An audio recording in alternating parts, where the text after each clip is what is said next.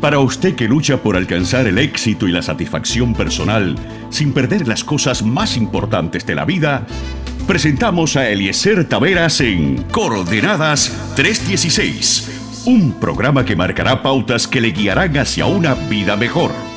Con ustedes, el pastor Eliezer Taveras. Uno de los métodos más usados hoy en día en marketing es el método llamado storytelling. Este es un anglicismo que significa contando historias. Y es un método muy efectivo porque a todos nos gusta oír una buena historia. ¿A quién no? Pero para que el método sea realmente efectivo, alcance al público objetivo, es necesario tener un buen comienzo, una crisis en el medio y un gran final. Y si has visto alguna novela por ahí, sabes de lo que estoy hablando. La Biblia no es ajena a este método.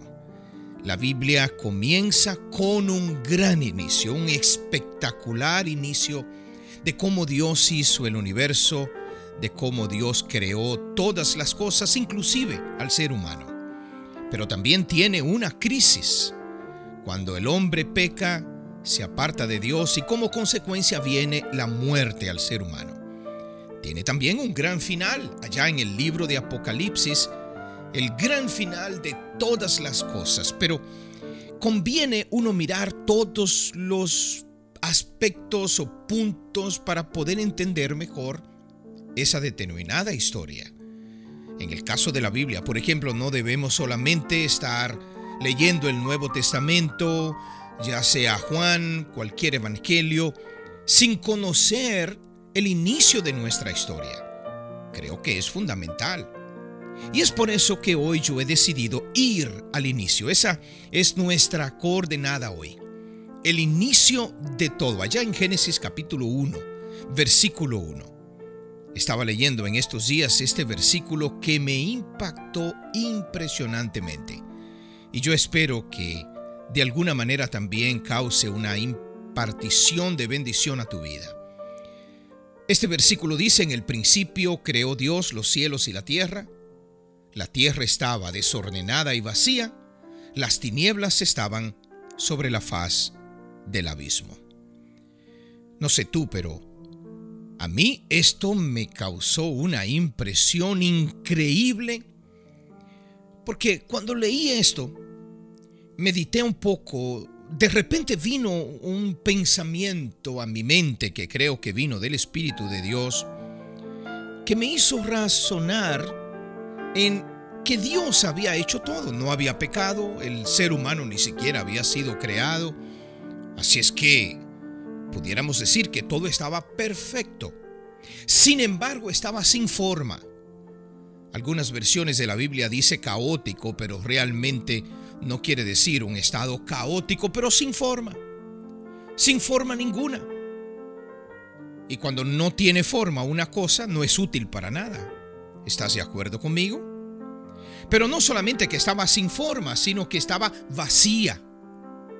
Y no solamente que estaba vacía, sino que las tinieblas la cubrían. Esto me hizo pensar que no necesitamos envolvernos en un pecado, eh, qué sé yo, extraordinario, en un super pecado para nosotros experimentar en nuestra vida el vacío, el desorden y la oscuridad. Mi amigo, basta con que usted se aleje de Dios Basta con que usted se aparte de su presencia y usted verá cómo el vacío comienza a crear esa necesidad y ansias de llenarlo con alguna cosa. Y como dice el sabio Salomón en su libro de Eclesiastés, que los ojos no se cansan de ver, los oídos no se cansan de oír, pues así acontecerá con usted como aconteció con este hombre que escribe diciendo que tuvo todo lo que quiso, no hubo cosa en el mundo que él viera y deseara que no tuviera. Sin embargo, termina diciendo que aborreció su propia vida y esta famosa frase que dice, vanidad de vanidades, todo es vanidad. Así es que solamente que te alejes de Dios, solamente que te apartes de Él y que Él no esté trabajando en tu vida, como aconteció ahí en el inicio de la creación, para que tu vida esté vacía, desordenada y las tinieblas comiencen a inundarla. Y esto en todas las áreas de tu vida, espiritual, material, económica, familiar, porque necesitamos estar conectados a Dios. Por eso Jesucristo dijo en Juan capítulo 15, permaneced en mí y yo en vosotros. Como el pámpano no puede llevar fruto por sí mismo, si no permanece en la vid, así tampoco vosotros si no permanecéis en mí. Y Jesucristo añade, el que permanece en mí y yo en él, ese lleva mucho fruto, porque separados de mí nada podéis hacer. El que en mí no permanece será echado fuera como pámpano y se secará. Esa, mi amigo, es una gran mala noticia. Se secará.